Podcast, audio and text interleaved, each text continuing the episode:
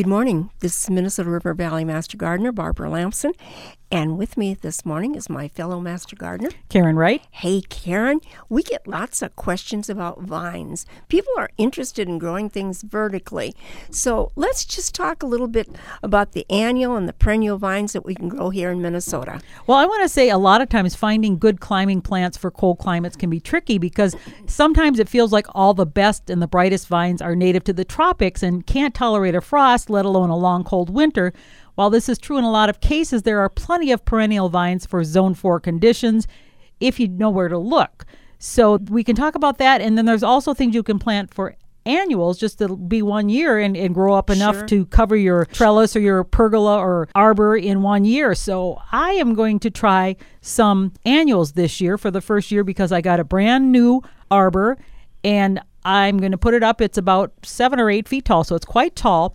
And I heard someone say, why not try some scarlet runner beans? They get up to 10 feet tall. They're, they have beautiful ornamental flowers that are bright scarlet. And you can actually then later harvest them for dry beans. And with them, I'm going to plant a companion of the hyacinth, which is an ornamental annual vine. It grows about 10 feet as well. Some pinkish purple blossoms to reddish purple pods. And do you know that Thomas Jefferson's favorite nurseryman, Bernard McMahon, sold hyacinth bean plants to Jefferson in 1804? And that's why it's also known as the Jefferson bean. Well, that's that's interesting to know. I like annuals too. I think it's because you see something different grow and grow in mass. I know the first year that I planted morning glories on my trellis, I just couldn't believe how prolific they were. They just grew and grew. I had them on a trellis against the fence, and the fence is redwood, and they soon outgrew that. Mm-hmm. I had no idea that I was going to have, I must have had eight, nine, ten feet of morning glories, and they were gorgeous. They attracted bees, they attracted hummingbirds, and I mixed the colors, and I have to tell you, I think there is a, a blue, it's called heavenly blue, mixed with a deep scarlet pink. Oh my goodness, just gorgeous to see the two of those blooming together. Very low maintenance, just very, very easy. I did the morning glories on one of my trellises uh, a couple of years ago. The only thing about them was they grew beautiful leaves, but it took a long time before they actually bloomed. So it was late in the summer when they finally bloomed. So I didn't have the blooms as long as I would have liked. I've done Thunbergia, which is also known as the black eyed Susan vine, and that gave me more color for longer. And that was also another good annual climber. You know, sometimes we don't even need the color. We just want the vine to fill in True. the space. And if you're looking at something like that, if you want to disguise something, anything in the landscape that you don't like to see, you can try hops. Now, hops are what they use in beer. This is a vigorous vine.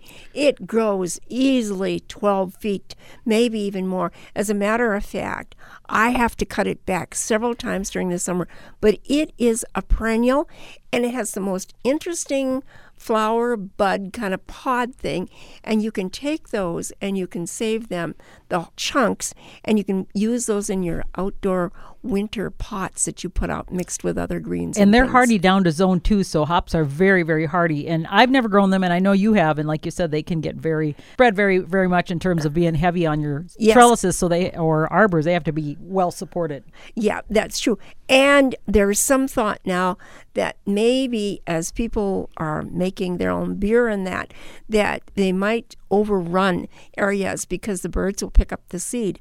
You know, the other thing I just wanted to mention was clematis. Clematis They're is beautiful. they're they're beautiful and it's a, a short season but here again with the clematis you can grow some another vine so if you have an arbor or a trellis that's wide enough don't be afraid to put in a companion along with that and here again the clematis they have a mid-season an early season and a late season So you can have blooms all along. Yes, you can. And some of those perennial uh, late season, they're like the autumn sweet vine, that's just really gorgeous. And when everything else is dying down, that comes up, makes a massive amount of colors.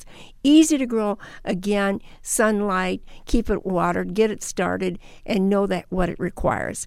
So if you want more information about gardening, why not contact your extension service? This is Barb Lamson along with Karen Wright. wishing you happy gardening.